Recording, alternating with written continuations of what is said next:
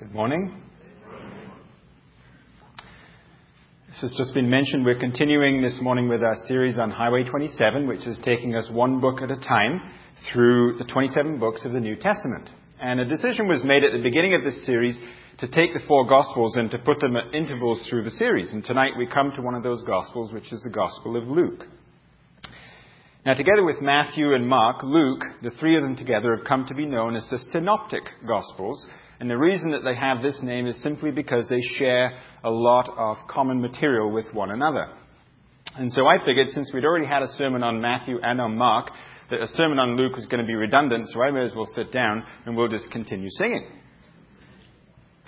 Well, you should be so lucky, right? In actual fact, it's true that there is a lot of common material between them, but it's equally true that each one of the Gospels is quite distinctive and quite unique in and of itself in terms of the emphasis that it brings to what it has to say about the person of Jesus.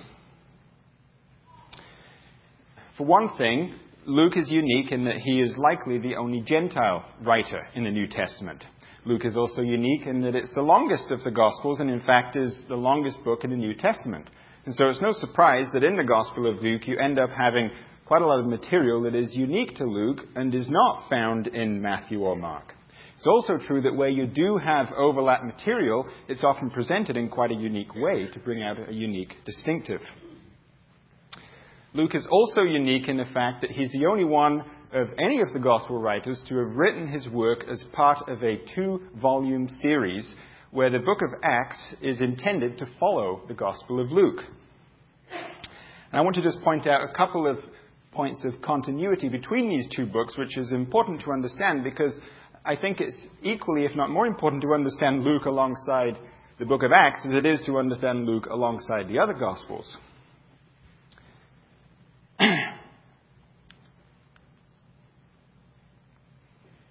In the first place, there's historical continuity between them in the sense that the story in the Gospel of Luke continues on in the book of Acts, so that where Luke ends up, Acts picks right up and continues on, so that they form together one long, continuous story. At the same time, there is also theological or thematic continuity between these books. Now, we've already had our sermon on the book of Acts, and perhaps it should have come next week, but it came earlier in the series. And a statement was made at that time, and this was a statement summarizing the content of the book of Acts. And it was said, that Acts is about a sovereign God spreading his kingdom through ordinary people, filled with the Holy Spirit, and totally dependent on him through sustained individual and corporate prayer. In other words, three key things in the book of Acts is a sovereign God spreading his kingdom, the Holy Spirit, and prayer. Now, the Holy Spirit and prayer I'm going to pick up on a little bit later, but I want to mention a couple of things about a sovereign God spreading his kingdom. As one theologian has described the work of Luke in terms of Gospel and Acts, he has called it a salvation history. In other words, these two books together talk about what God has done in history in order to bring salvation to people, both through the life of Jesus and through the church. So that the book of Acts deals with what God is doing in and through the church, and the Gospel of Luke gives really what is the foundation without which Acts wouldn't be possible, which is what God accomplished in and through the person of Jesus Christ. And so a central verse in the Gospel of Luke is chapter 19, verse 10, which says, The Son of Man came to seek and to save the lost. So saving and salvation is a central theme that runs its way all the way through this two volume work.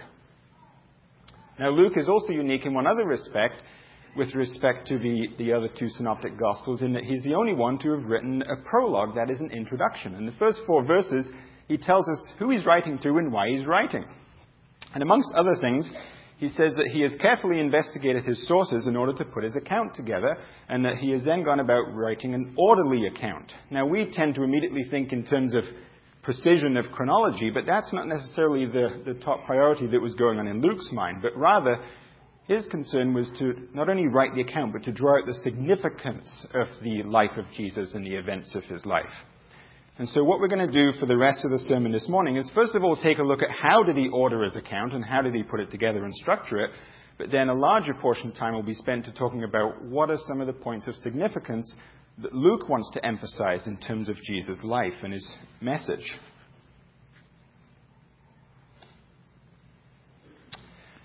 In terms of an outline of the book, there's various ways you can divide up the Gospel of Luke, and it's not an easy Gospel to divide up. But what I've done is to put it into four major sections. And the first section deals with what I've called introductory material. And the first part of that is a prologue, which I just mentioned to you. Then you go into the birth narratives, and the birth narratives basically is the events surrounding the birth of both John the Baptist and Jesus. You then jump forward about 30 years, and you come to Jesus' preparation for ministry. And this begins with John the Baptist in the desert preaching. Jesus comes to him and is baptized. Then Luke gives the, the ancestry or the genealogy of Jesus. And then finally, you have Jesus' temptation in the desert. All of this prepares the way for the next major section, which is Jesus' ministry in Galilee. First off, you have that Jesus' ministry is described as a fulfillment of the prophecy of Isaiah, which is a prophecy that we had read for us just a little while ago. You then have various examples of what that ministry looks like, which clearly indicates that this is a fulfillment of the prophecy of Isaiah. You have Jesus' initial call of disciples and his initial teaching to them. And then you also have the beginnings of resistance, because Jesus um, encounters a fair bit of resistance and engages in a lot of controversy, particularly with the religious leaders. And you see this starting to come out in this first section. And then finally, you have a continued revelation of Jesus' identity, both as prophet, as Son of God, and in, in various ways. Now, in about chapter 9, verse 51, there is a very sharp turn in the gospel where it says that as the time came near for him to be taken up to heaven, Jesus set his face resolutely toward Jerusalem. In other words, there was this very distinct movement, and six times over in the next ten chapters, you have this repeated phrase that he continued in his journey toward Jerusalem. And again, there's this very strong sense of divine destiny involved in this, which is part of this salvation history. There's no accident that Jesus is going to Jerusalem. This is where he's destined to go to. And of course, he knows that Jerusalem is a place of suffering, and he predicts the passion, his own passion and his own suffering that's going to take place in Jerusalem, is predicted several times during this. And it's also a time of just increasing resistance to Jesus' ministry, and increasing hostility, increasing hatred, which comes to its climax in Jerusalem. And so, in one sense, Jesus is taking the path of greatest resistance in his deliberate choice to journey toward Jerusalem. But of course, for those who decide to follow after Jesus, this is not only a path for Jesus, it's a path for those who follow him as well, because also in this section, Jesus reveals his program for discipleship for those who are going to follow him. And not only does he model that in terms of his own life as a life to be followed, but he gives much instruction about discipleship during these sections. Finally, we get to the climax of the gospel, which takes place in Jerusalem, and Jerusalem is sort of a central climax to Luke's two volume work in a sense because everything in the gospel moves towards the climax in Jerusalem and then everything in the book of Acts, you may recall, moves out from Jerusalem and, and the gospel is taken out to the whole of the Roman Empire and to the world. In Jerusalem itself, again follows in, falls into sort of three phases. First is Jesus' ministry in Jerusalem. He enters Jerusalem. He clears out the temple. This sparks a whole lot of controversy, and so he gets into some major confrontations with the religious leaders. And he gives his final set of instructions to his disciples in terms of persevering in their faith. This leads the way into what comes next, which is the Passion. And the Passion, of course, for those of you who have seen the movie, Mel Gibson's movie, The Passion of the Christ, I haven't seen it, but from what I understand, this is the events that are recorded in that movie and are portrayed in that movie. And this is, in essence, it's Jesus in his last supper with his disciples. He then goes to Gethsemane. He prays. He is arrested. He's taken. He goes through various trials. He's eventually sentenced to death. He's put on a cross. He's crucified. And then he, he dies and he is buried. That's the Passion. And then the very last chapter is the, the victory chapter, the climax of the Gospel of Luke, which is the resurrection chapter. And here we have women discovering an empty tomb. We have Jesus appearing to a couple of disciples who are walking their way to a small town called Emmaus. And then finally, he appears to the rest of the disciples and he gives them instructions about their going out now and proclaiming the good news of what they have seen and experienced. And that, of course, paves the way then for everything that happens in the book of Acts, which follows.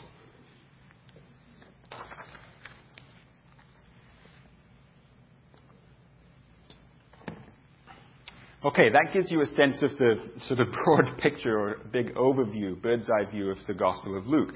What I want to do now is to take a look at two points of significance. I've sort of divided up into two major points. The first has to do with the identity of Jesus, and the second has to do with our response in terms of being disciples of Jesus who are going to follow him.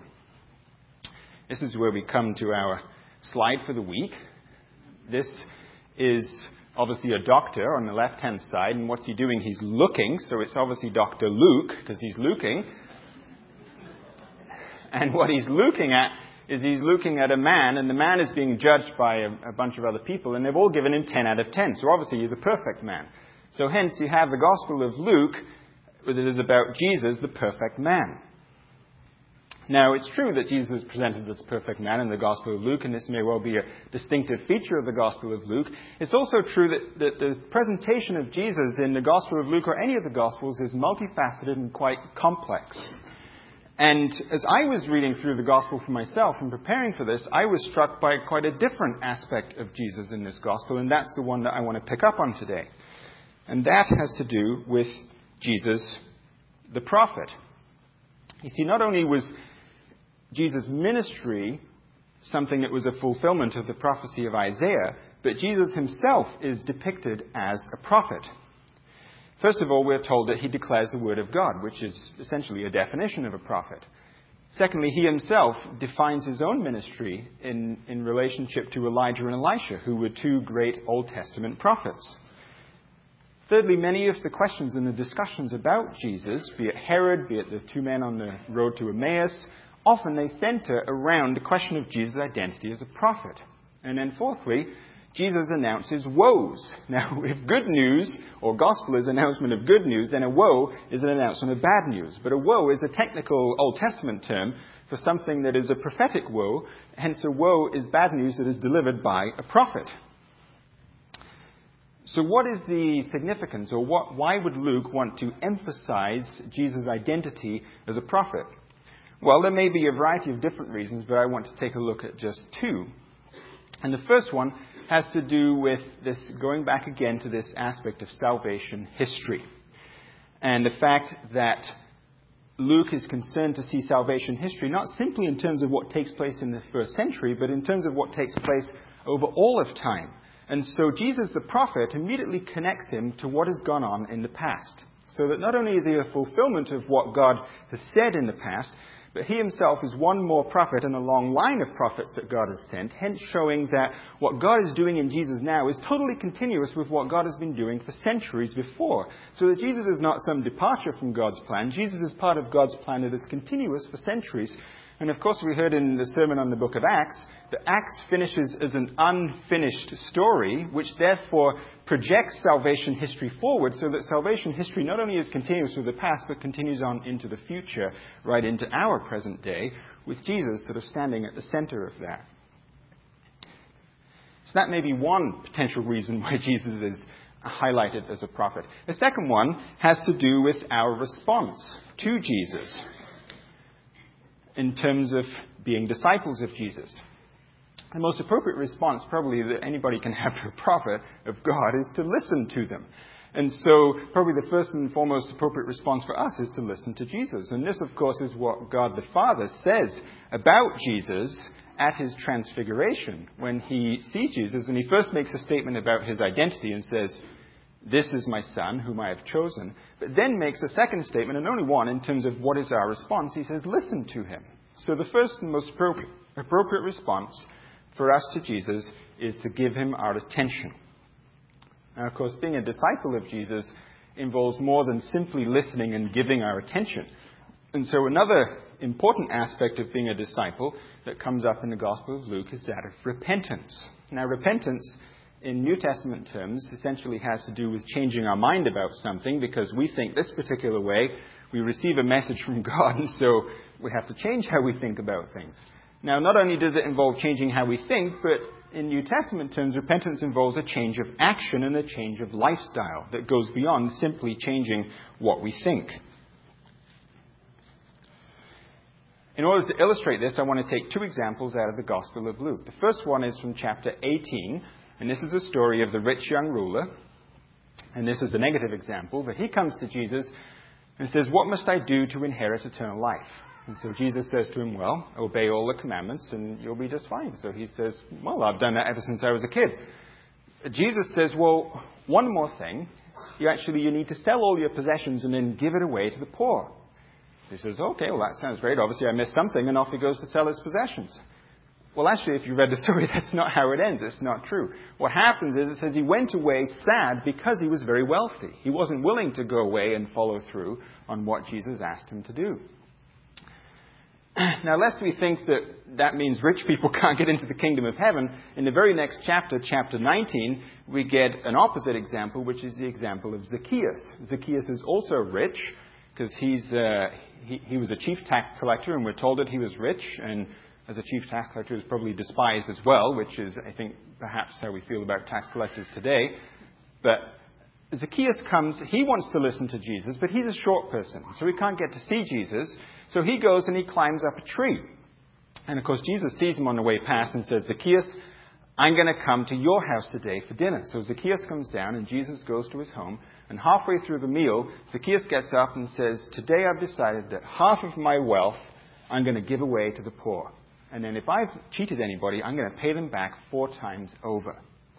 In other words, what the rich young ruler was unwilling to do, he was willing to come and listen, but he wasn't willing to change his priorities. Zacchaeus was not only willing to come and listen, but he decided he was going to change his priorities and change how he was going to live out his life. Now, of course, this kind of repentance requires something called self denial, which is a key ingredient to the life of repentance. and so it's no surprise that immediately before chapter 9, verse 51, which is where Jesus says he, he sets his face resolutely toward Jerusalem, right before that, he gives a little sermon on self denial. And then immediately after that, he gives a little sermon on the cost of discipleship.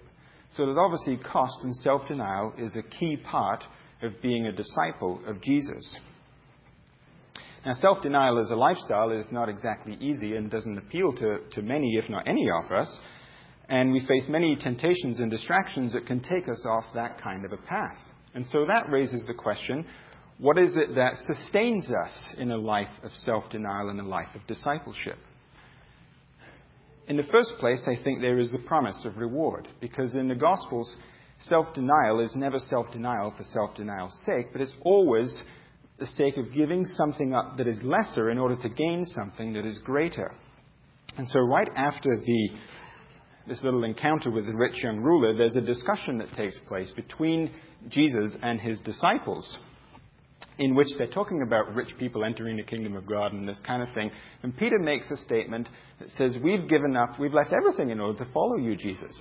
And Jesus' response to that is, whatever you've given up, everybody who's given up anything in order to follow me and for the sake of the kingdom will not only receive back many, many more times in this life, but also in the life to come, eternal life.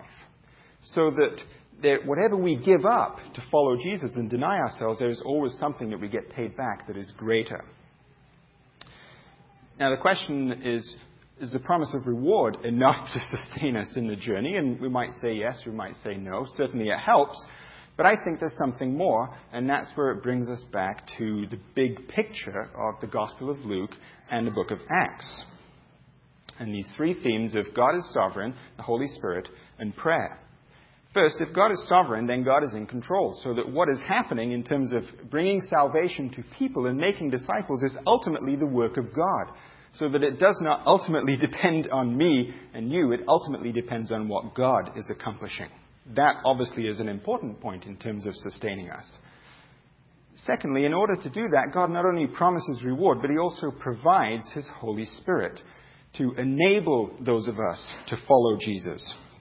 And so it's no surprise that Jesus himself was a model of somebody who was filled with the Holy Spirit. He was conceived in the Holy Spirit. He was baptized in the Holy Spirit.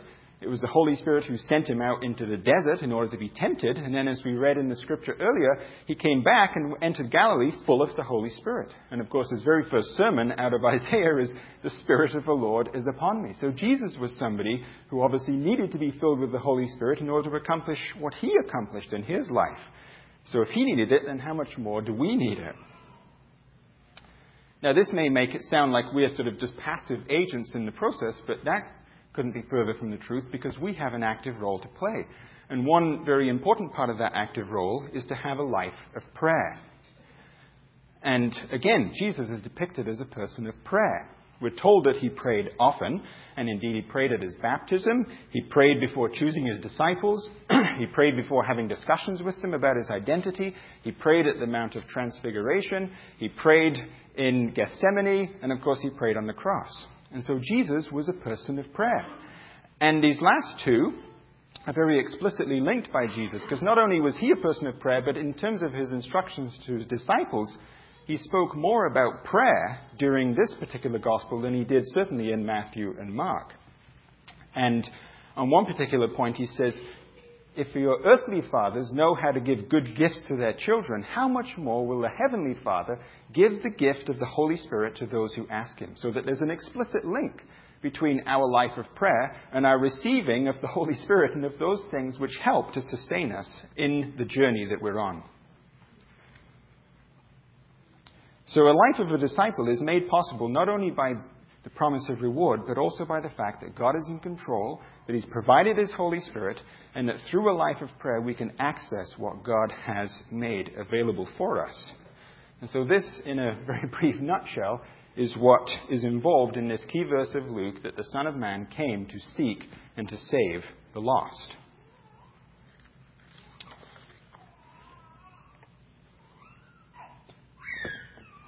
Now, I recognize there's a lot of information up there, and what I want to do in this last part is just to give you a couple of illustrations that I can't illustrate all of this because it would take too much, but I want to give a couple of illustrations that will help to hopefully sort of bring this a little bit into context in terms of what it might, some ways in which this, this might look like in contemporary uh, life.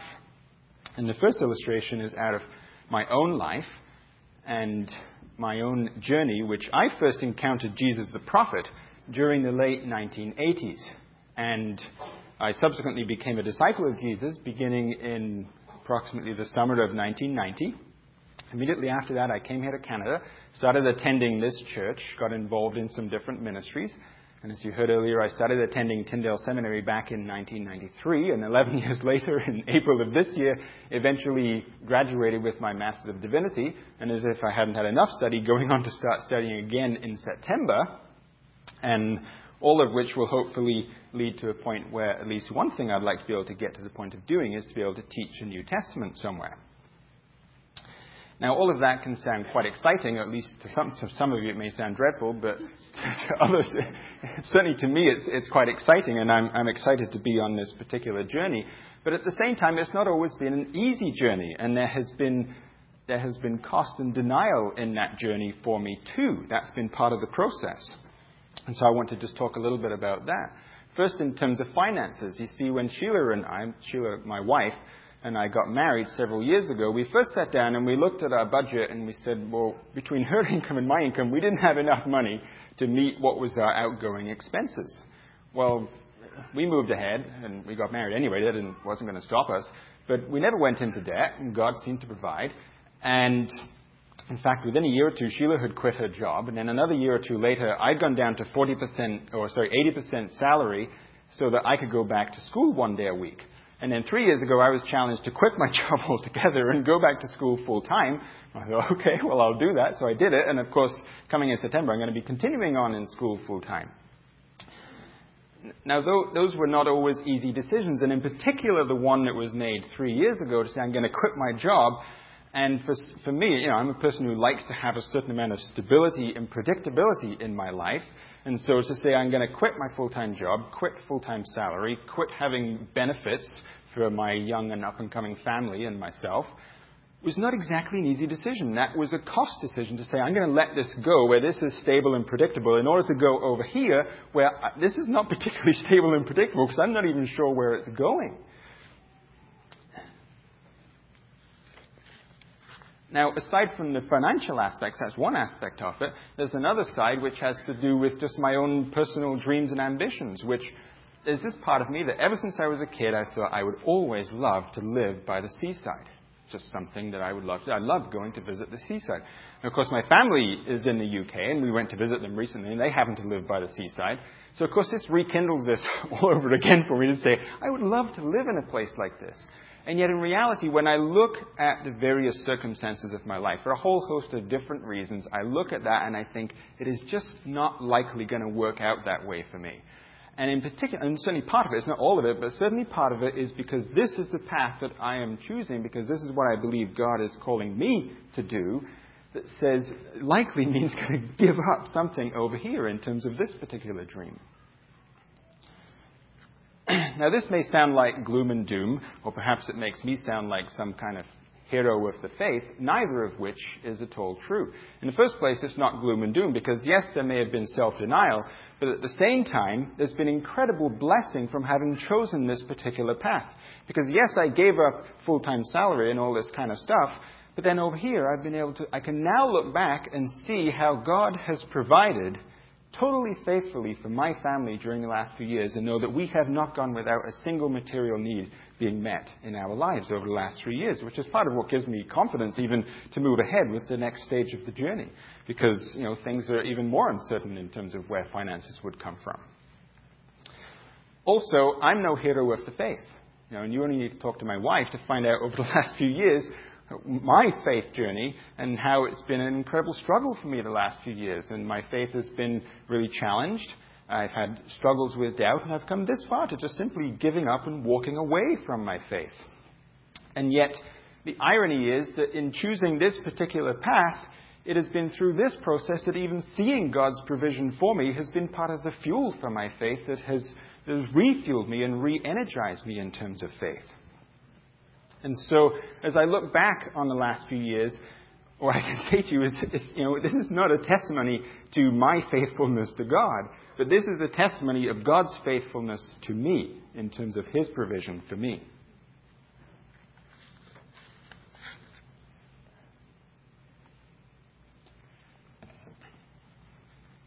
My second illustration comes from something that is totally different, which is something that God is doing right here in Rexdale at this point of time. Um, another key theme that comes up in the Gospel of Luke is the whole aspect of people who are on the margins of society. And we had the scripture read for us earlier, and I'm just going to read a little bit of it again from Luke 4:18, where it says that the Spirit of the Lord is on me because He has anointed me to preach good news to the poor. He has sent me to proclaim freedom for prisoners and recovery of sight for the blind, to release the oppressed, and to proclaim the year of the Lord's favor. Now, all of these people groups are all people that are on the margins of society. And I don't have time to take you through the whole gospel in terms of the various points where this comes up, but this is a major theme throughout the gospel of Luke. You know, even in those two stories of Zacchaeus and the rich young ruler, both, in both instances, it was, it was a case of giving to the poor. So that poor and oppressed and people on the margins of society are a, a major concern. And if they're a concern to Jesus, then it's saying this is a concern to God, that these people are on the heart of God. Now, there's multiple different ways in which we can minister to poor, and that can happen in, in, a variety of ways. But one specific way that it's happening in Rexdale right now is through NeighborLink Ministries. Now, this is a ministry that was started by World Vision back in 1990 when they looked at what they were doing overseas and decided that they wanted to do something locally to meet needs of people within Canada. So they started making partnerships with local churches, and those local churches would partner up with other churches in their area so that they could all combine their efforts within a particular geographical location in order to meet the needs of people in that location. And so Rexdale is one such church that has started that ministry under the leadership of Don Dialov, where this is a center for NeighborLink Ministries in this area, connecting up with various churches in this area.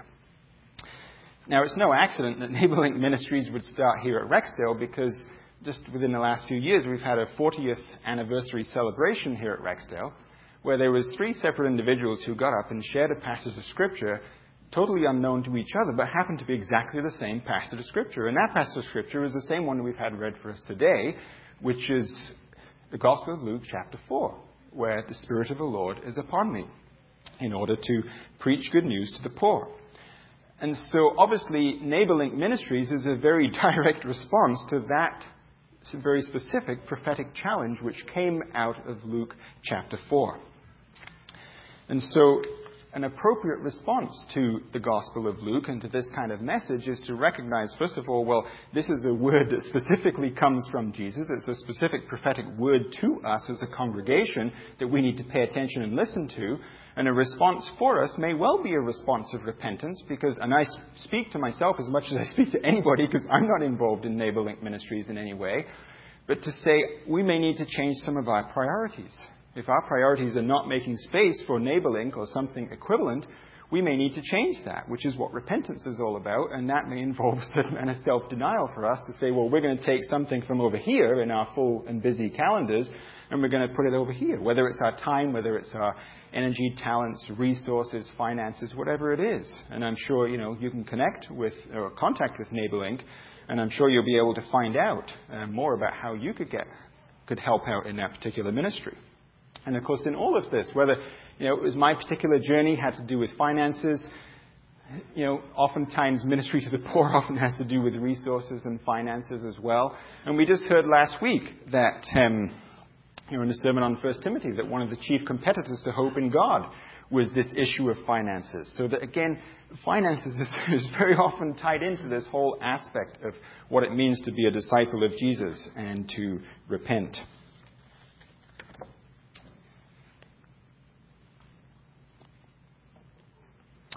Okay, let me just finish with giving a few suggestions in terms of some possible next steps. There's all kinds of possible next steps that you could take, but here's, uh, here's some of, just a couple of suggestions from myself. First one is to read and to pray. If listening to Jesus is important and praying to Jesus is important, then reading and praying is obviously important. And one way you can do that is you could take any one of these books of the New Testament that we're working through in a series right now, and you could sit down and read it for yourself. You know, after Sheila, my wife, after she heard the sermon on Romans, she decided that she was going to sit down with the book of Romans and steadily work her way through it in order to do her own outline and do her own interaction with the book. And in so doing, is, and I know she's already started that process, is getting a whole lot more out of that particular book that is fueling her relationship with God. So one very clear way you could respond to this is to say, I'm going to sit down with one of the New Testament books and work my way through it. I wouldn't necessarily, if you haven't done it before, I wouldn't necessarily suggest starting with Luke, because Luke's fairly long. But you could certainly start with one of the shorter books in the New Testament. In terms of praying, another way you can get involved in praying is there's all kinds of prayer ministries that take place in this church, corporate prayer meetings, and coming up in the month of September is an increased focus on that. And so if you're not involved in any of the corporate prayer meetings, that may be something that you want to consider as a next step. Because not only is that engaging in the act of prayer, but when you go to a corporate prayer meeting, you're around other people who pray on a regular basis, and it's a place where you learn about how to pray too. Another specific action step is obviously getting involved in ministry to the poor. And again, that can happen in a variety of ways. It could be the offering plates that give to the Benevolent Fund every month, which is designed specifically to meet physical, material needs of people in the congregation. Or it could be the NeighborLink that I've already mentioned, or it could be some other thing. Lastly, I want to address one just last group of people because it's very easy in sermons to just simply stand up and give exhortations to do this, do that, you know, pray, give, go, etc., etc., etc. And all of that is important and relevant and is totally appropriate in a sermon. But the other side of that is the fact that unless we have first received something for ourselves, then we don't have anything to give. You know, it's true that it says in the Gospels that those who have received much, much will be expected from them. But the first part of that is that they have actually received something. If they haven't received anything, then they don't have anything to give away. And so whether you, perhaps you've never had an encounter with Jesus and you've never received anything from Jesus, and so this may be an appropriate thing for you. And maybe you're a disciple who's been a disciple for a long time, but you're just at a point in your life where you are empty and you are dry, and you need to receive from Jesus. You know, it says the Son of Man came to seek and to save the lost. He didn't come to seek and save those who were already found and full. He came to seek and save those who were lost and were empty and in need. And so our very first point of connection with Jesus is our point of need. And so maybe tonight you come as somebody who needs first and foremost to receive from Jesus before you can go out and give anything. And so the worship team is going to come up and lead us in our last couple of songs. But after that, I'm going to be giving a benediction, and that benediction is going to be specifically directed towards those of you who fit into that kind of category as somebody who needs to receive from Jesus. And so I would invite you, I mean, you can stay in your chair. I would invite any of you who have any desire, if you want to come to the front, to kneel, to stand, to whatever, or happily have you stay in your seat. But my benediction is going to be specifically directed towards you in terms of what you have to receive from God today.